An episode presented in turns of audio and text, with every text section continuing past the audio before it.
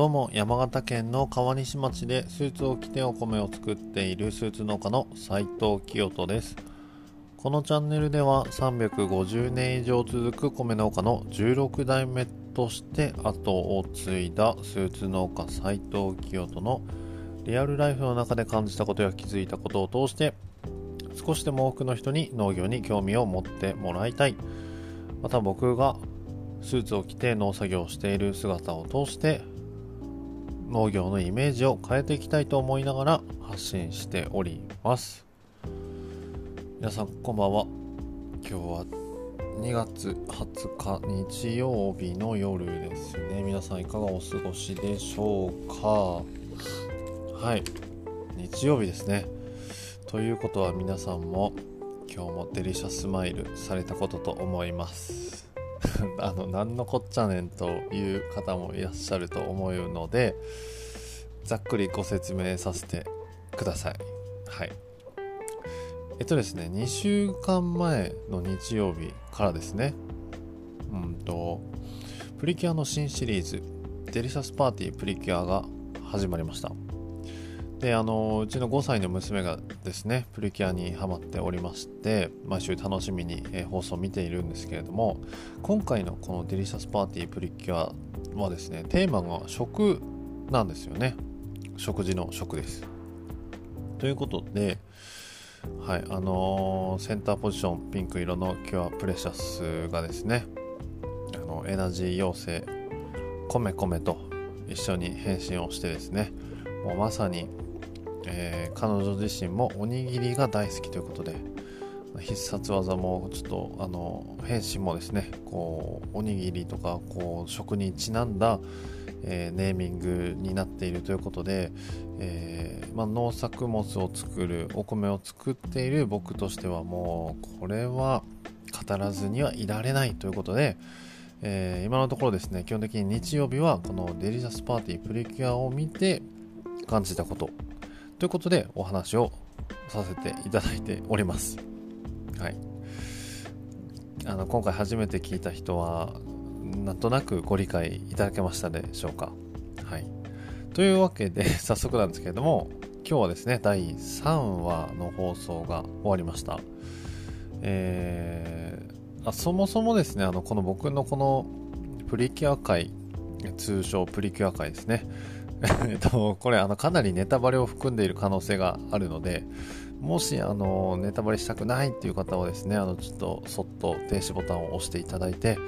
離脱されることをお勧めいたします。はい。てなわけでですね、えー、今日第3話としまして、まず、はい、お待ちかねのですね、第2のエナジー妖精パムパムがついに、えー、目覚めたということで、あのー、まあ、詳しくはですね、あの本編をご覧いただきたいんですけれども、かなりものっけから、おーおーおーっていう感じでね、喋んのかいみたいな。はい、ちょっとあの、詳しくは見てください。えー、というわけで、まあ、今回はですね、えー、と、カレーを、カレー、カレーライスですね、のカレーを、えっ、と、題材としてですねストーリーが展開していくわけなんですけれども今回もですねあのまあ名言というかが出ましてあそもそもですねあのこの語りが今回このペルキュアの中に入ってるんですね。朝のあの連ドラとかでですね語りってあると思うんですけどあんな感じの語りが入っている結構こうあの特殊なプリキュアシリーズとなっているわけなんですけれども。であの毎度あのおばあちゃんのパンチラインみたいなのがあったんですけど今回はですねまあそういったものは特になくってただあの、えー、主人公のですね、えー、キュアプレシャスの名言が今回も出ました。はい。あのちょっと正確なワードではないかもしれないんですけれども思いのこもった料理っていうのは、まあ、人を笑顔にするということを言っていたんですね。うん皆さんこれを聞いて何かしらこう思い当たる節があるんじゃないですかね、うん、この思いのこもった料理っていうのはやっぱりこう食べた時に人を笑顔にするパワーを持っていると思うんですよね、うん、でですねえー、まあ僕もいろいろな経験はこれまであったりはするんですけれどもちょうどですねあの今日も朝ちょうどあのプリキュアを見ながらですねえっ、ー、と朝もうブランチですね。あの普段よりも日曜日の朝だったのでもうみんなゆっくりと起きてきてでブランチにパンケーキを焼いたんですよ。でですねあのテレビの前のテーブルにですねホットプレートを出してきてで娘と一緒にパンケーキを焼いて食べたわけなんですけれどもじゃあ一体そのパンケーキってあの特にこだわりのあるパンケーキかと言われたらそういうわけでもないんですね。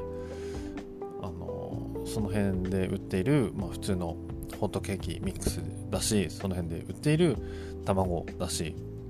その辺で売っている牛乳と。まあ、あの特にその各素材に何かしらこうあの高級食材を使っているわけでもなく、まあ、至ってあの普通にというか別にそれがあの悪いものだっていう言い方は全然してはいないんですけどそんなにあの一般的に、え、販売されているものでですね作ったわけなんですけど、うん、やっぱそのなんだろうな作る過程だったりだとか、うん、こう日曜日のワクワク感みたいななんかそのそういったこういろんな思いが乗っかってるそのパンケーキっていうのはでまあ娘自身も一生懸命作ったっていうそういった思いが乗っているパンケーキというのはやっぱりこう一味違うわけですよね。うんでまあやっぱそれを食べた時って自然と笑顔になるし、うん、これはまああの今回はあの食ということに関してなんですけれども結構何でも言えることですよね。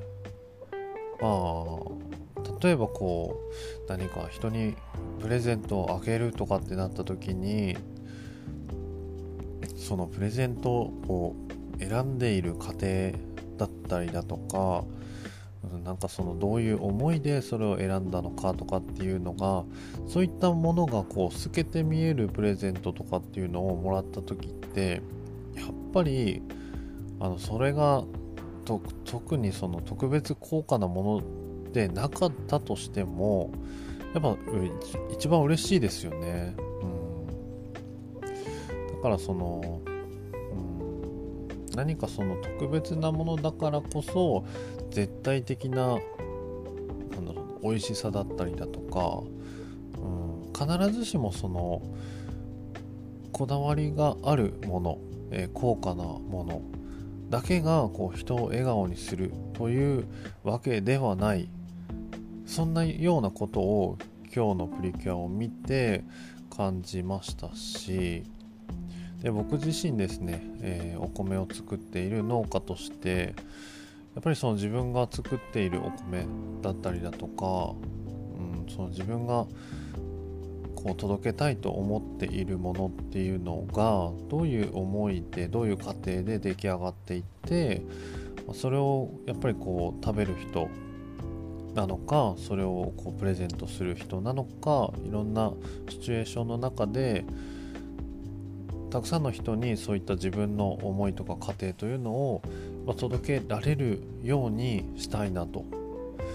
でこの1個前の放送でも言ったんですけどやっぱその知らないっていうのは存在しないのと一緒だと思っているのでだからこそそういったその自分が作ったものだとかっていうのは、うん、その思いの部分家庭の部分っていうのもしっかりと伝わるように知ってもらえるように自分自身そういったこう知ってもらう努力みたいなものもしっかりとしていかなければいけないなと作って終わりっていうわけではなくて最終的に届く人が必ずそこにはいるはずなのでそういった最終的に届く人までなんとか届けられるようにそこの部分ももう作ることと同じかまあある種それ以上に力を入れてやっていく必要性があるんじゃないかなっていうふうなことを改めて感じた今回のプリキュア第3話となりました、うん。まあ、そんな感じでですね、